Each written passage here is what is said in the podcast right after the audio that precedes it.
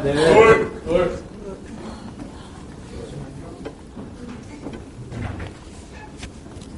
둘. 뭐라고 얘기하면 돼요? 아, 고전적 하루 파트 2. 고전적 하루 파트 2.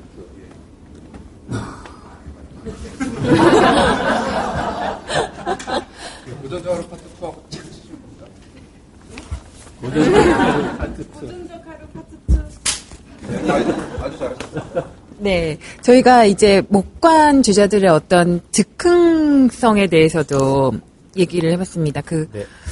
지휘자 중에는 사실 굉장히 통제하면서 가는 스타일인 것 같은데요. 네.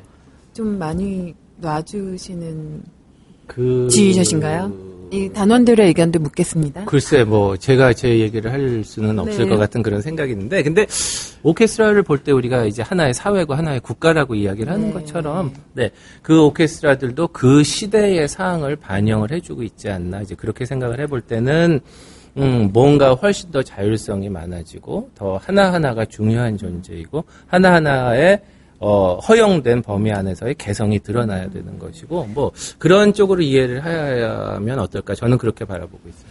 한 사람의 음악을 우리가 쫓아가는 것이라기보다는 우리가 같이 만들어 나가는 음악이다. 우리의 음악이다. 지휘자의 음악이라기보다는 우리의 음악이다라는 그런 그 개념이 훨씬 더 많아지고 있고 사실은 또 그렇게 돼야지만 이 단에 각 오케스트라마다의 그런 특징이 더 잘 살아나지 않을까 그렇게 생각을 합니다.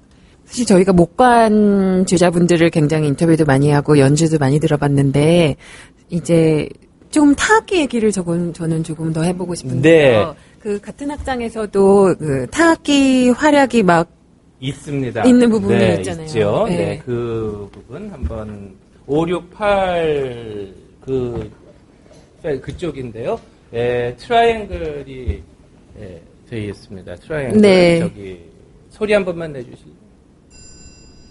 네. 아, 고급스럽습니다. 네, 탬버린도 들어와 있죠. 네, 탬버린. 네.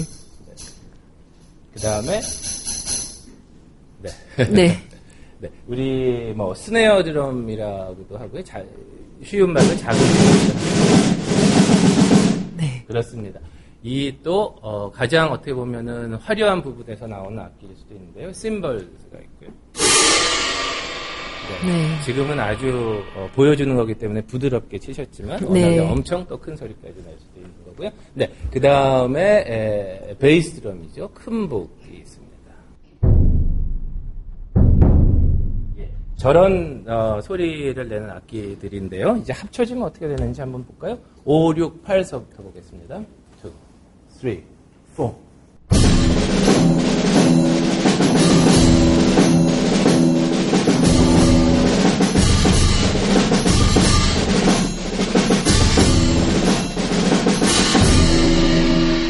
그렇죠? 근데 여기서 이제 재미있는 것은 이 스네어 드럼의 악보를 잘 보시면 이렇게 중간에 갑자기 커지면서 효과를 내라라는 이제 그런 표현이 있는데요. 그것이 굉장히 효과적으로 지금 작용을 하고 있는데요. 네. 스네어 드럼 한 번만 다시.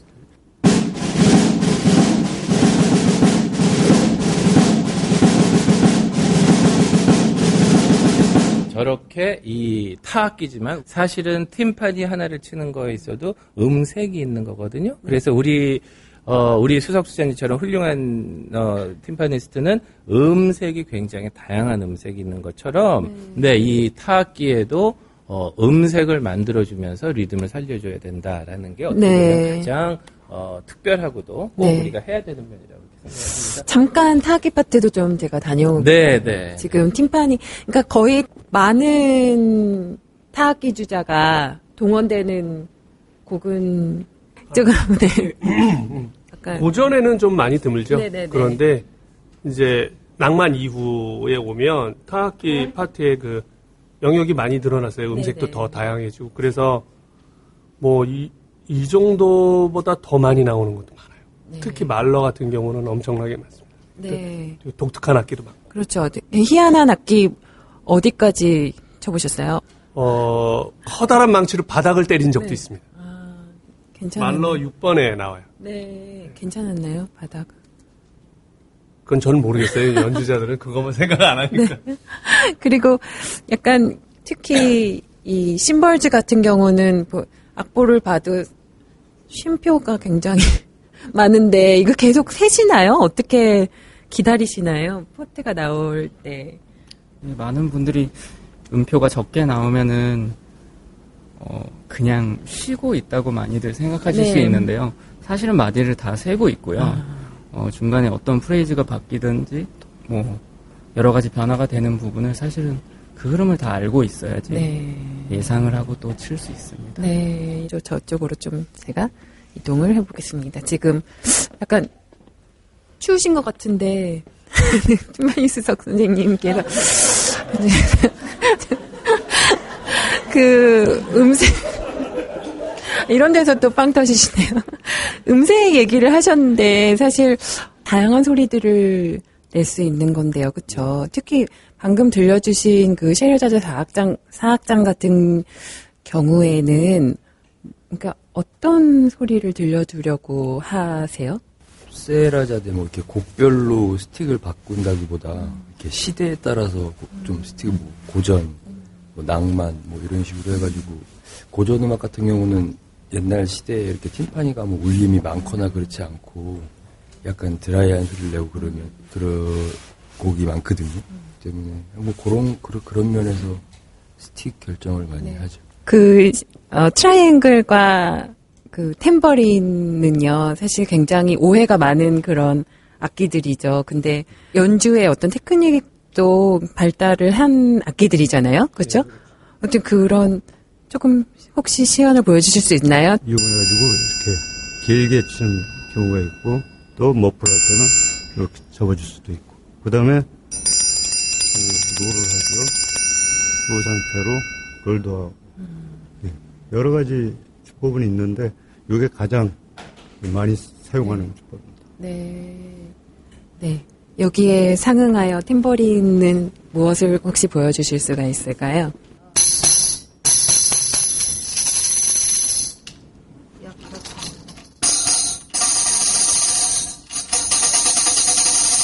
템버린의 롤도 있고요. 손가락으로 해서.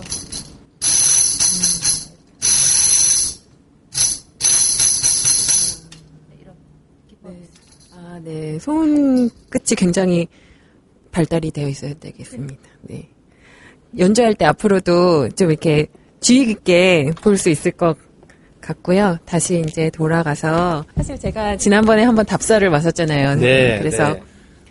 그 연습하시는 거를 봤는데 셰헤라자드에서 굉장히 어려운 바이올린 파트를 연주하다가 선생님이 이렇게 정지 화면이 되셔서 무슨 일인가 봤더니 이쪽을 막 레이저를 발사하고 계시더라고요. 그래서 아 저거를 꼭 방송에 제가 살려야 되겠다는 네. 생각을 했었습니다. 네, 그러지 말아주세요. 그래서 근데 너무 제가 들어도 굉장히 어려운 사실 부분이잖아요. 바이올린 그렇습니다. 사실 너무 빠르고 네. 어려울 것 같은데 연습을 통해서 그게 많이 개선이 될 수 있고 됐나요? 지금 해보면은 어떤 현상이 일어날지에 대해서는 저도 굉장히 궁금하면서 떨리면서 기대가 되면서 뭐 등등 그렇습니다. 여기 다 표정이 밝으신데 이쪽에 약간 암울한 그 분위기가 지금 한번 그러면 시도해볼까요? 네, 가겠습니다. 네, R부터 부탁드립니다. 3,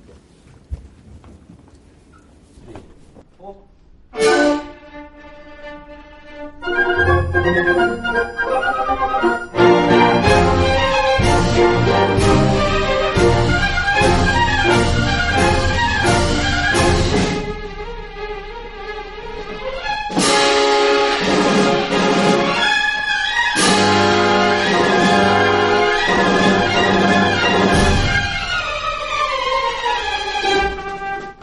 네. 어렵네요. 이런 부분 연주하면 어떤 생각이 드나요? 제가 이러려고 정말 여기서 하고 있어야 되나 이런 생각이 드나요? 제 친구입니다. 아, 그러시구나. 많은 생각이 들긴 하는데 뭐 작곡자가 싫어지기도 하고 네. 근데 늙어서 손이 안 들어가나 생각도 들고 이번 연주에서는 어떠셨나요? 잘 몇 점 정도? 끝나고 악장 선생님하고 대화를 했었는데 예, 좀 괜찮았었던 걸로. 네. 아, 네. 알겠습니다. 이 사악장을 이제 쭉 들려주실 텐데 네. 주의해서 저희가 보겠습니다. 정말 늙어서 손이 안 돌아가는지 잘 보겠습니다. 자, 사악장 전체 쭉.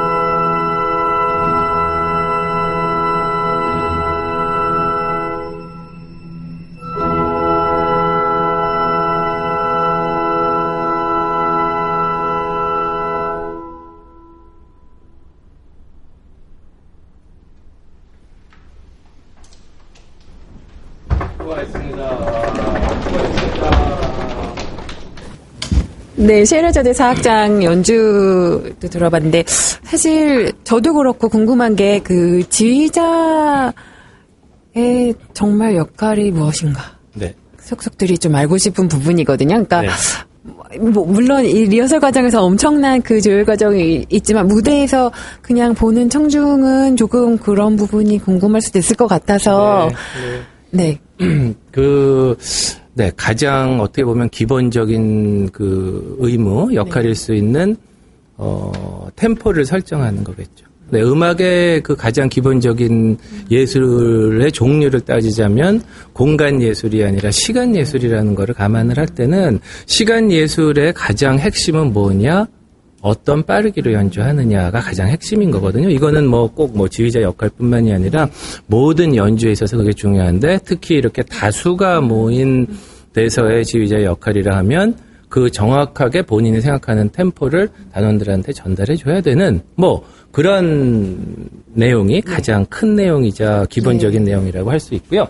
그 이외의 것은 이겁니다라고 참 뭐라고 표현을 하기는 참 어려울 것 같아요. 왜냐하면 말 필요 없이 표정을 보면서도 어떤 음악이 만들어지기도 하고, 그러니까는 그거에 이게 어떤 식으로 작용을 해서 어떤 음악이 만들어지느냐는 사실은 공식처럼 말로 할 수 있는 거는 없다고 생각이 되고요. 네. 네. 다만 분명한 것은 오케스트라는 지휘하는 대로 연주를 합니다는 거는 분명한 거거든요. 네. 네.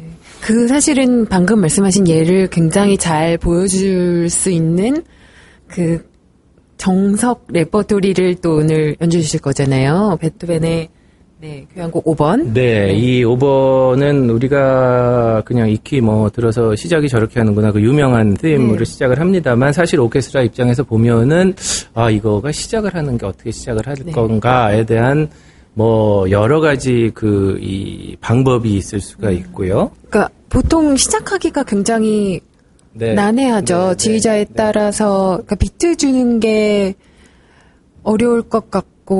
네. 이제 네. 그렇게 이해하시면 될 것 같아요. 우리가 말하기 전에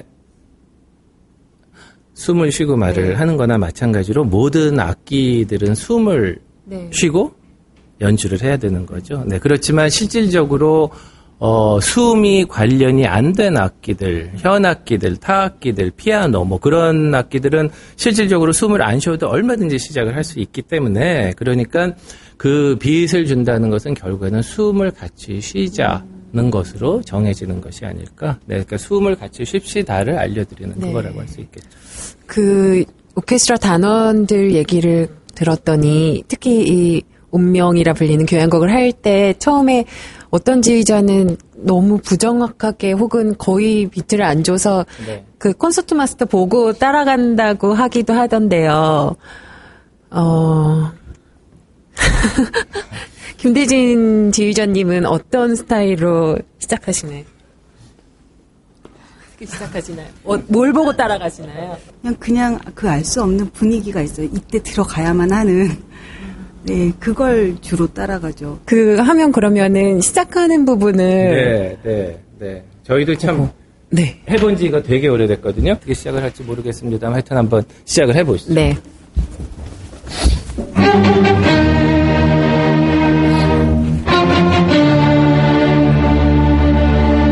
제가 한 역할이라는 건 그 처음에 숨 쉬는 역할 밖에 한 거 없거든요. 그런데 예비 박자도 안 주시는 거예요. 네. 그런데 숨을 쉬고 어떻게 같이 나오게 그게 맞지요? 가 바로 아까 우리 김민지 선생님이 이야기한 이때 나와야 될 것 같은 그런 분위기가 만들어지는 거예요. 그게 바로 한 단체로서의 조직력이 생기는 거고 서로의 믿음이 생기는 거죠. 왜냐하면 본인이 이때 생각해도 맞을 것 같다라는 확신이 없으면 어떻게 나갑니까? 그렇죠? 또 먼저 나갔다가는 또 이제 그 카메라에 잡히기도 하고 카메라에 잡히기도 하고 앞에서 뜨거운 시선이 가기도 하고 뭐 그렇지만 우리는 그걸 이제 같이 나갈 수 있는 상황에 갔기 때문에 서로에 더 확신이 생기게 되는 거고요. 서로가 서로를 읽는다라는 차원이 바로 이런 이야기일 것 같습니다. 믿습니다. 조금 더 나가볼게요. 더 나가봐서 이제 페르마타가 많이 나오니까 그 페르마타의 처리에 따라서 또 여러 가지가 달라질 수 있으니까 우리 옛날에 약속한 게 있는지 없는지도 사실은 지금은 잘 모르겠습니다. 네.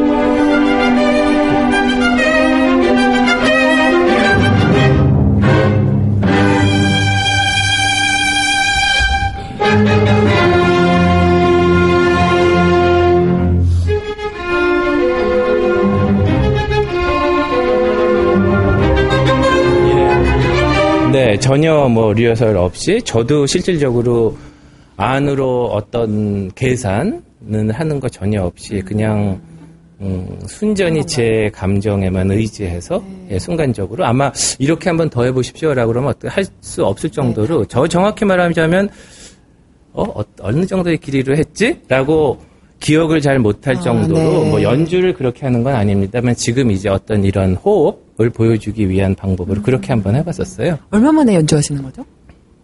얼마 됐죠? 꽤 된 거 한 1년쯤 됐나요? 하여튼 근데 워낙 서근시향이 이 베토벤 사이클을 하셨고 그래서 우리 또 사실은 시그네처 프로그램 중에 사실은 하나 있기 때문에 그럴 수도 있을 것 같습니다만 굳이 이런 곡뿐만이 아니라 최근 들어서 한 1, 2년 전서부터 느끼는 것은 굉장히 서로 호흡을 지금 같이 하고 있구나. 네, 그게 굉장히 중요한 것 같습니다. 혹시요 지휘자 없이 들어가면 어떻게 흘러갈까요? 지휘자가 없이요? 네. 시도 한번 해볼까요? 네. 근데 시작을 어떻게 할까요? 시작을, 악장 선생님이 어떤 식으로든지 사인을 넣어볼까요? 네. 저도 내려와 있겠습니다. 네. 어떻게 되는지 한번 보시죠.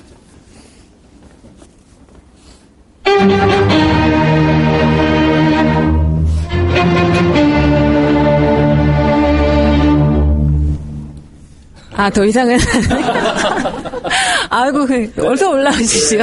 큰일 나겠습니다. 다른 곡은 공간의 의미가 필요한 곡 말고는 일정 부분은 다 잘 하실 수 있어요. 네, 그래서 이 가끔 어떤 오케스트라에서 앙콜 때 지휘자께서 지휘하다 말고 중간에 퇴장해버리는 경우. 그래서 오케스트라는 아무렇지 않게 연주할 수 있는데 그런 거기 때문에 사실은 이런 테크닉적인 그 지휘자가 필요할 부분은 사실은 악곡에서 몇 개 안 된다고 이해를 하는 게 더 정확한 것 같습니다. 그러니까 미리 해놓는 부분이 사실은 굉장히 큰 거죠. 그렇죠. 네. 그러고 이제 그게 시간에 따라서 조금씩 변하더라도 그게 서로 읽힌다는 것. 네. 그것이 계속 이야기하는 거긴 하지만 우리가 지금 호흡을 같이 하고 있구나가 굉장히 중요한 것 같습니다. 네, 솔직히 그 페르마타, 그러니까 길게 늘려서 연주하는 부분도 얘기해 주셨지만, 그 무대에서 즉흥적으로, 그러니까 지휘자의 사인에 따라서 음악이 달라질 수 있는 여지가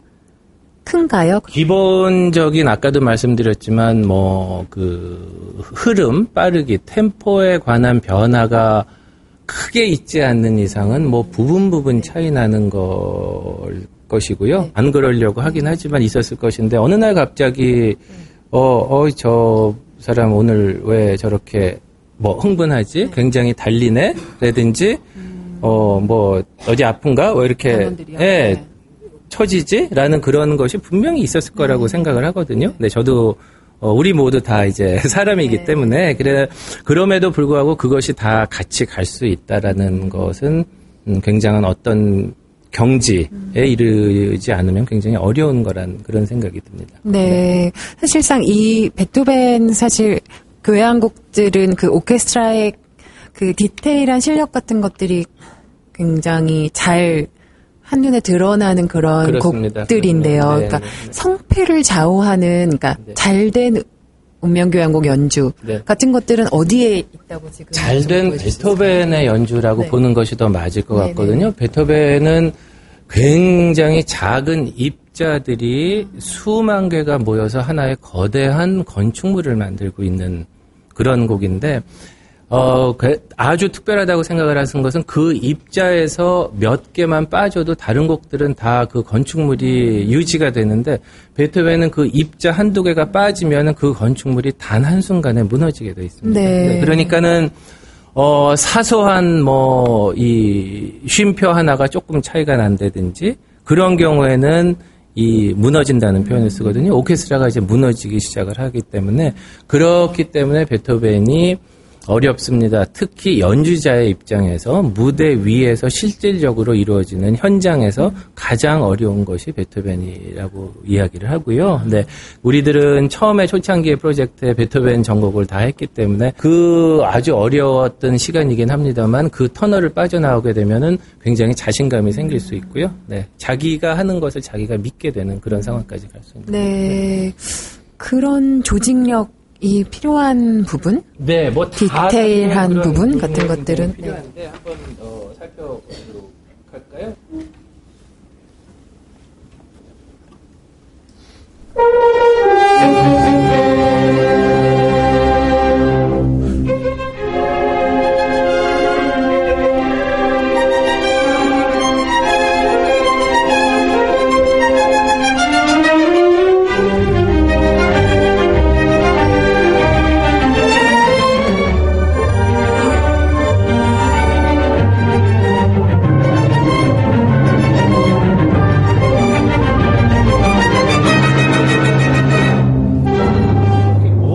파트들이 8분 쉼표로 퍼즐 맞추는 것처럼 네. 지금 이루어져 있기 때문에 세밀한 입자가 정말 정확해야 되는 그런 부분이기도 하거든요. 우리 스트링만 한 번만 다시 우리 볼까요? 네.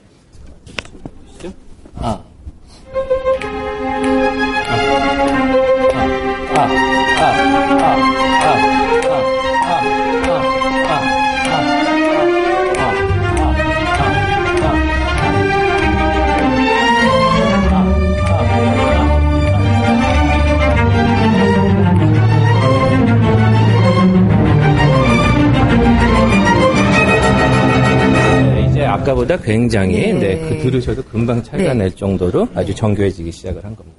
실제로 만약에 연주를 앞두고 있다면은 연습을 더 시키실 건가요? 엄청 더 해야겠죠. 만약에 운명교향곡을 다른 부분을 좀 더 원포인트 레슨을 하고 만약에 연주를 한다 하면 네, 어디를 네. 하시겠어요? 사실 다른 작곡가들이 썼던 기호들하고는 전혀 다르고요. 네. 네, 왜냐하면 지웠다가 또 쓰고 또 생각해서 또 쓰고 무엇을 원할까? 어떻게 하면 더 완벽할 수 있을까? 그래서 몇 년 후에 다시 작곡한 곡으로 다시 돌아와서 수정을 많이 하기도 그랬는데 그렇기 때문에 뭐 베토벤의 피아노는 진짜 피아노입니다. 베토벤의 폴테는 정말 폴테입니다라는 말을 하는 이유는 정말로 그게 필요해서 썼기 때문에 그렇거든요. 네. 또 한 가지 우리가 놓치는 것 중에 하나가 이제 슬러 또는 이음줄이라고 표현을 하게 되는데요. 예, 어떨 경우에는 그것에 조금 집중을 못하는 그런 경우가 있는데요. 제2 주제에 나오는 바로 그 부분이기도 합니다만 63이 되겠죠? 저희 스트링 잠깐만 3, 4 네. 다리아라다담까지가 한 라인으로 돼 있고 그 다음에 뒤에 두 음이 따람 붙어 있어요. 근데 이제 경우에 따라서 듣기에는 디디어디다라라람 이렇게 하나로 돼 있는데 분명히 악보에 의하면은 그게 이렇게 나눠져 있는 거란 말이죠. 그 조금만 더 차이 한번 아티큘레이션 들어보십시다. 3, 4. 그렇죠. 바로 저게 이제 악보에 있는 지시되어 있는 것이고요. 특별히 차이 안 나게 한번 해볼까요, 우리? 3, 4. 네, 그러니까 저것을 어느 정도의 차이를 두고 정확하게 할 것인가가 또 어떻게 보면 약간 해석의 차이일 수도 있지만 다른 작곡가에 비해서 베토벤의 아티큘레이션, 그 슬러가 있는 것을 처리하는 방법, 그 부분을 어떻게 처리하냐에 있어서 저의 생각은 베토벤의 아티큘레이션은 굉장히 강하게 처리를 해요. 심지어 이렇게 이 주제처럼 부드러운 부분이라고 할지라도 그 부분은 굉장히 정확하게 강하게 표현이 돼야 되지 않나 그렇게 생각을 합니다. 특히 시작 부분에서도 그 폴티시모로 돼 있는데 어느 정도 크게 할지도 지휘자가 결정해야 되는. 또 두 번째 역할 중에 하나가 그 밸런스를 어떻게 하냐 이거겠죠. 네. 그러니까는 그 밸런스를 어떻게 하냐는 것은 바뀌는 거기 때문에 그렇지 않습니까? 본인 선생님 각자 100개의 소리를 낼 수도 있고 각자 70의 소리를 낼 수도 있고 다르단 말이죠. 그러니까는 밸런스를 하는 데 있어서 전제 조건이라는 것은 일단 가장 작은 소리입니다. 가장 큰 소리입니다. 라는 것이 성립이 돼야지 거기서 조절을 할 수 있고요. 그것을 조절할 수 있는 방법은 다른 방법이 없겠죠. 들어서 하는 수밖에 없으니까. 네. 아까 봤을 때 이미 오프닝 같은 경우에는 약속된 정도의 어떤 음량이 있는 거죠? 본인들의 풀사운드가 있을 것 같고요. 제 생각에는 제 판단으로는 아까는 한 80% 정도 소리가 나오지 않았을까 그렇게 생각을 하고 조금 더 욕을 하게 되면 아마 분명히 100까지 간다고. 아, 네. 이제 1악장을 사실 전체 들려주실 건데 오랜만에 연주하시는 거라서 미리 맞춰보셔야 되는 그런 부분은 혹시 없나요? 네. 그 이미 조금 부분 보여주는 것을 통해서 우리가 약간 공감된 게 지금 있다고 생각을 하거든요. 네. 그래서 아마 그냥 가도 괜찮을 것 같습니다. 그냥 가도요? 네. 알겠습니다. 1악장을 전체 한번 연주를 들어보겠습니다.